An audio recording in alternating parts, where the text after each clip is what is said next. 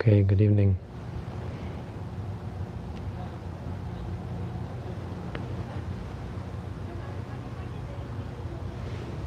So another question tonight.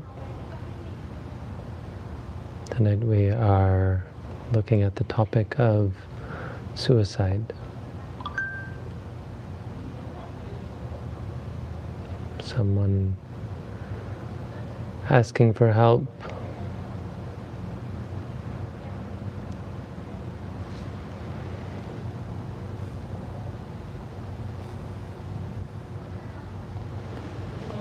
asking for help.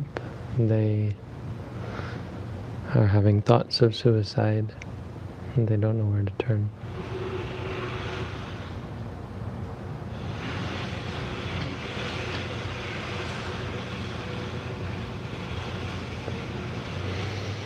So, um, two things to say about suicide. I'm going to structure this talk. Shouldn't be that long, but what I will say, I'll say two different things. And then in each of those I have a few things to say. So the first thing to say about suicide is it doesn't fix the problem.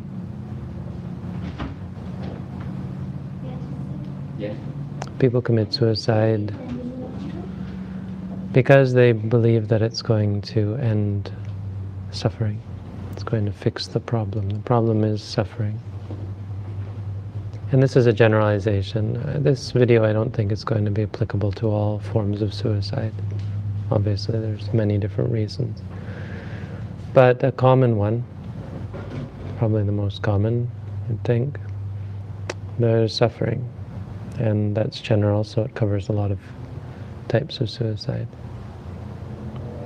or reasons for committing suicide. Suicide is something that we think will fix the problem. And so from a, um, from a Buddhist perspective, I think it's not hard to guess where I'm going to go with this. Right? The, the very simple answer to um, why suicide doesn't fix the problem it does. The problem doesn't fix the problem it intends to or it seeks to, uh, is because death isn't isn't the end. Right? That's a basic Buddhist tenet. Tenet.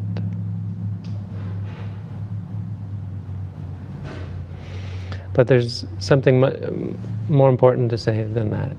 Um, something that's much more important than simply the fact that well, suicide doesn't end your problems, right? If we say, okay, uh, everyone, when they die, they're reborn again. If you haven't become a perfectly, uh, become a fully enlightened being, you're going to be reborn again. So, yes, it didn't fix your problem because you thought, well, uh, the, the fix is going to be not living. No, surprise, you've got to live again, right?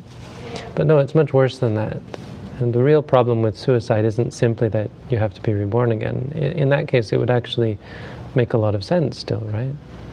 If you have a debilitating illness, if you're in great suffering, you think, well, I'll just hit the reset button. It's like when you call the um, call the computer repair person something's wrong with your router, something's wrong with your machine, what do they tell you? Try turning it off and on again. Just do that, and that'll fix your problems. Seems reasonable. I think a lot of people commit suicide um, even even with that sense. You, know, you hear about Buddhists who commit suicide with that sense. But uh, it's highly problematic in I would say almost all cases. At the end, I'll, I think at the end I'll talk about one interesting case. Um, yeah, maybe I'll talk about it in this section. Anyway, three reasons, three factors, three points to make about why suicide is, is especially problematic and a bad idea if you're trying to end suffering. The first is that, of course, suicide itself is a, a negative act. It's based on a negative perspective, and again, we're generalizing. But generally speaking, suicide is uh, is thought of, is is considered uh, from a perspective of, of negativity, you know, disliking, aversion is the root mental factor. Patigha. You don't like something, or you're afraid of something. And so engaging and um, accepting, um, affirming that quality of mind uh, is has a defiling quality. Right? It, it, it, it, it, it increases in the impurity in the mind. It leads to uh, increased corruption in the mind. Meaning, the time we take to consider to work ourselves up to killing ourselves is um, the acceptance and aligning ourselves with negative mind states, with corrupt mind states, with, with mind states that are averse to things. Now, aversion, if you're not familiar, it's a big problem in Buddhism because um, it, it, it's, un, it's an unpleasant reaction to an experience. And by encouraging it, by, by augmenting it, by, by reaffirming it, right, you become more averse to the object uh, that you don't like, meaning the next time it comes, and, and every time it comes, you, you, you become increasingly averse to it. It's why headaches can become debilitating. At first, it's a headache, second time you get it, when you have chronic headaches, it can become something that as soon as the slightest pain comes, you are you're moaning and, and rolling on the floor, or can't get out of bed, and that sort of thing.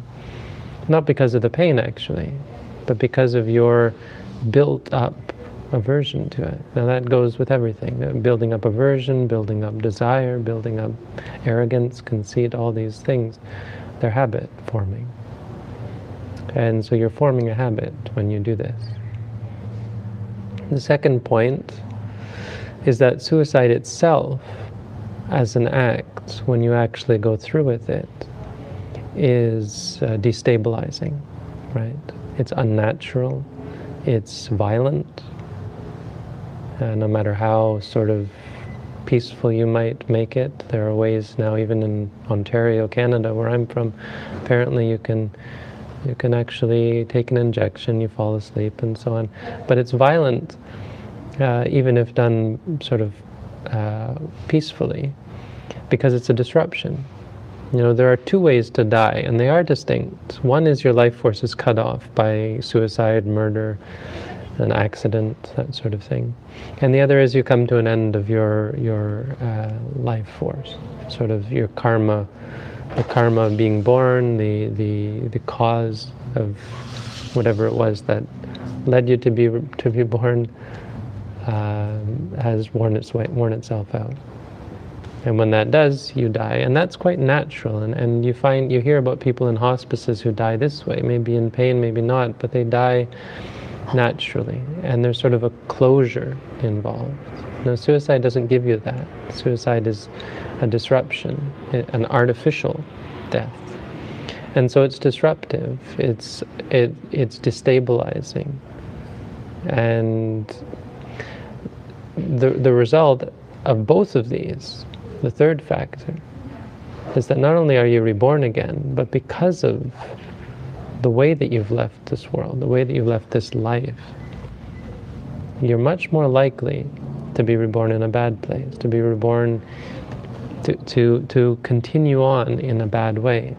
You know, whatever comes to you in the future is probably not going to be favorable. Why? Because you've spent time and energy cultivating uh, your your aversion and and delusion usually because there's usually a belief that there's nothing else. So you, you create this view You know, that you, you've found closure and you've had enough and you're going into oblivion, right? There'll be nothing else. Which is, um, it's kind of like um, being suddenly caught off guard because you, you think it's over, right? You, you, if you die thinking, oh, I don't have to face anything, then everything, all the images that come when you die, your life flashing before your eyes, once the body ceases and all the mental activity that continues, usually it's quite chaotic unless you've done some serious meditation. There's going to be a lot of different things coming up. You won't be prepared for that. You're like, wait, I, I thought it was over. What's this? Okay, wait, maybe it'll maybe it'll end now. Oh, it's not ending. What's going on? And it can be it's quite overwhelming, right? your rebirth will be very, you'll be very unprepared for your rebirth. Because you've cultivated negativity, because you've violently sort of disrupted the flow of things. So that's the first thing I would say about suicide. It doesn't fix the problem. It's not a very good solution. The second thing I will say, second of two things, and many of you have heard me say this thing, before, this sort of thing before, but um, suicide is a prime example of engaging in the very perspective of trying to find solutions to problems. Solutions to problems is not the teachings of the Buddha. Now, I'm giving my understanding of the Buddha's teaching, and you probably won't find the Buddha say it exactly like I say it, but based on my study of the Buddha, Buddha's teaching, it's quite clear. Problems and solutions is part of the problem. Our perspective of things. This is a problem, I want to fix it, escape it, you know, or hold on to it, find a way to fix it in place so it doesn't go away. All of this, trying to um, make good or maintain good re- are, are based on reaction, are based on liking, disliking, are based on ego, me and mine. This perspective, I almost want to say ontology, um, but it's more than that. Our way of looking at the world, the way we see things, it's kind of an ontology. It's how, what, what exists, problems and solutions, right? ontology deals with um, frameworks of existence, what, the way we understand things that exist. So a Buddhist ontology is not that there are problems and we have to fix them. Know, practically speaking, that's how most of us live. Uh, everything is a problem and a solution. It was suicide, there's a problem. I'm depressed. I'm I'm uh, in in physical pain, or whatever. Physical pain, mental pain. It's usually one or the other. I got to fix it, right? So we take on the perspective that, uh, not in Buddhism, ordinary people take on the perspective that um, there are problems and, and we have to find some way to fix them. And so the, the, what we fail to see is that the very basis of that is not that there is a problem, it's that there is a thing, in fact, an experience, and that's the Buddhist way of understanding it, and we perceive it as a problem. And, and we miss that step, we miss that aspect of it. We say there's a problem. Well, there, no, there's an experience, and you perceive it as a problem. Now, objectively, someone can look and say, oh yeah, that's a problem, and, and, and the, by the way we define problem, we could see it as a problem. But seeing things as problems is problematic. It's, it's, um, it's not a good way to, to see things, regardless of how you define problem and say there is a problem, there isn't a problem. It's not about what is, it's about your perspective. So once you have the perspective that something is a problem, you have two choices. Know, let's make it simple. We don't realize this. We say there's one choice. You have a problem. I see this as a problem. I see the problem. I have to fix it. Make it so that that thing that you perceive as a problem no longer exists, is, is no longer there. right? In some way, shape, or form, or is no longer the way it is. is, no longer problematic. The other option um, that the Buddha really pointed out is to change our percep- perception. So a Buddhist ontology is not seeing problem, it is really about stopping to see problems and solutions and to start seeing experiences and understanding or perspectives, let's say. The understanding is maybe a good word, the way we understand something. And that's the point. We have the perspective that it's a problem, that's how we understand it. Rather than problems and solutions, there are experiences and understandings. And so understanding is a very, it's the basis of the Buddhist practice. We try and under, really understand things because our understanding that something's a problem is actually a misunderstanding. It's, or it's a problematic understanding. It's an understanding that leads to suffering for the reasons stated. It, it, it increases negativity, it leads to violent acts, and it ultimately leads to greater suffering in the future. So, meditation practice is very much, mindfulness practice is very much about changing the way we look at things so that when there is something that we perceive as a problem, we change the way we perceive it. Um, because seeing things as problems doesn't lead to a better life. It doesn't lead to peace, happiness, it doesn't lead to prosperity. It just leads to greater stress and suffering.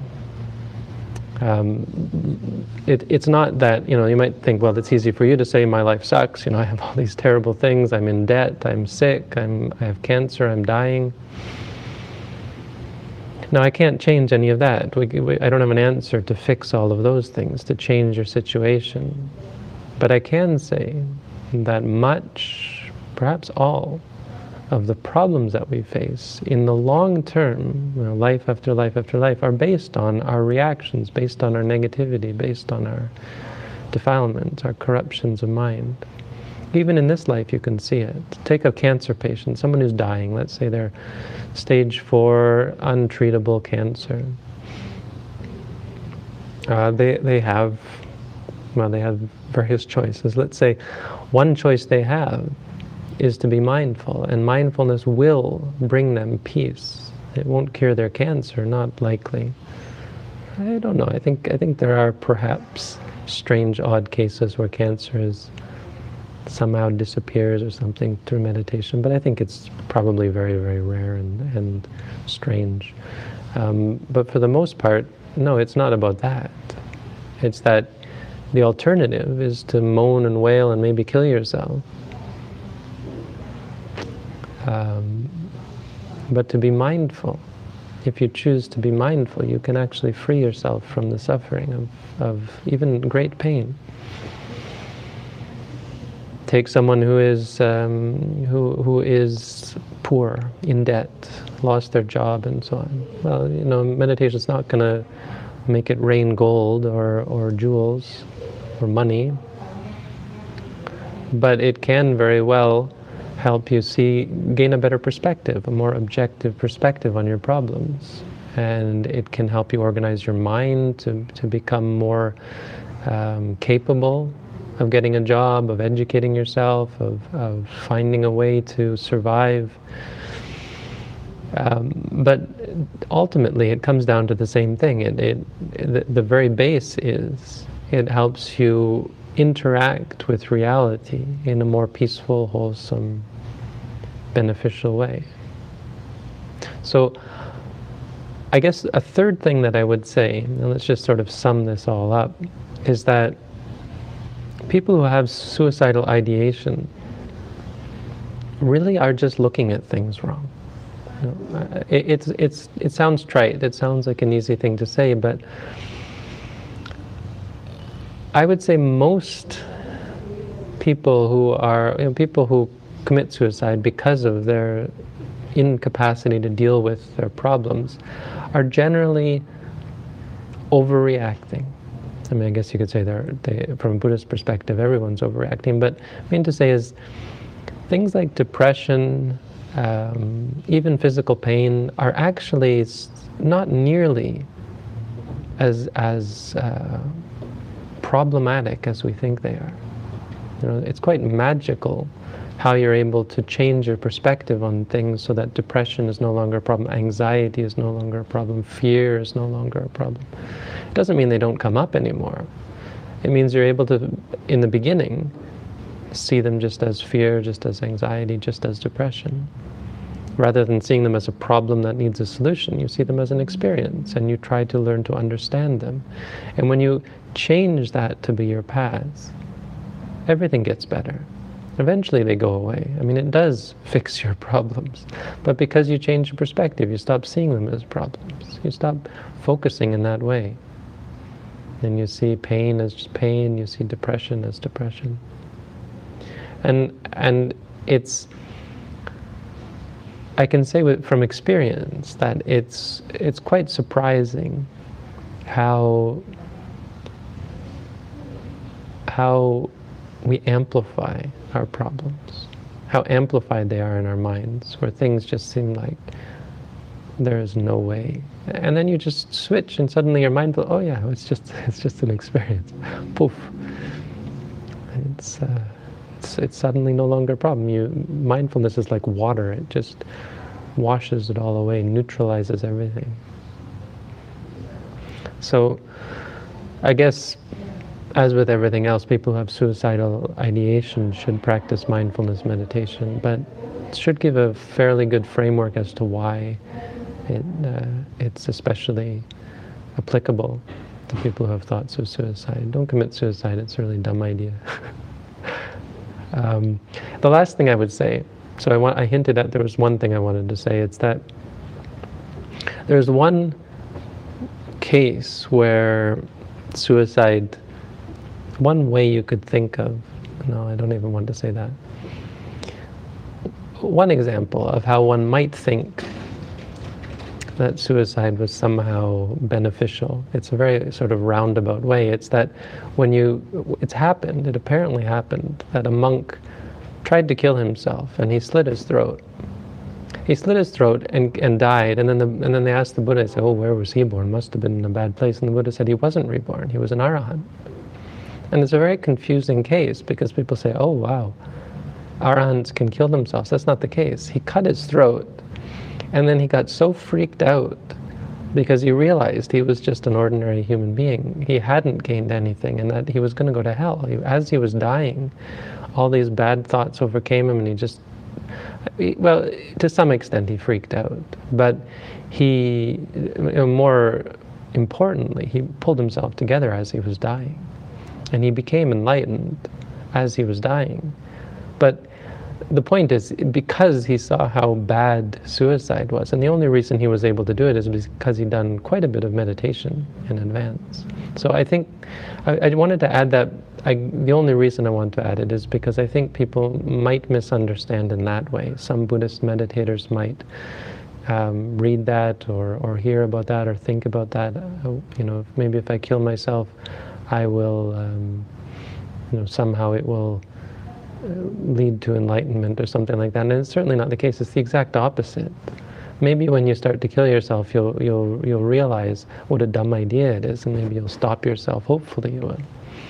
Maybe you won't, and by some chance you've done an intense and, and sufficient amount of cultivation of wholesome states that you will, in the moments of death, be able to become enlightened. But I would say it's it, the odds are not in your favor, and you're much more likely to uh, pass away and, and miss the opportunity to be reborn as a human. I think something, um, just as an addendum, that Buddhists will often say is that you're you're wasting this precious opportunity. Uh, things like physician-assisted suicide, even potentially even um, DN, DNR, do not resuscitate orders um, not not because living in a coma without any brain activity is, is of any use, but because you just never know. And uh, so I, I don't I don't want to put a a definite statement on things like DNRs and, and that sort of thing, but um, just that we shouldn't take them lightly, and we shouldn't take lightly the human birth. That we have this opportunity now. The Buddha, Buddha's teaching is still here. As long as the Eightfold Noble Path is here, the Buddha said, there will be Sotapanna, Sakadagami, Anagami, Arahant. Uh, as long as the bhikkhu, he said, uh, he made chabikku samma vihareyung, as long as they live, as long as they should live well, practice well. Samma vihareyung, asunyo loko arahantehi asa. The world will not be devoid of arahants. So it's really just all about practicing well. We have this opportunity. The Buddha's teaching is here, even though the Buddha isn't here. And we shouldn't take it lightly. So that's um, some thoughts on suicide. Thank you all for tuning in and listening. I wish you all the best.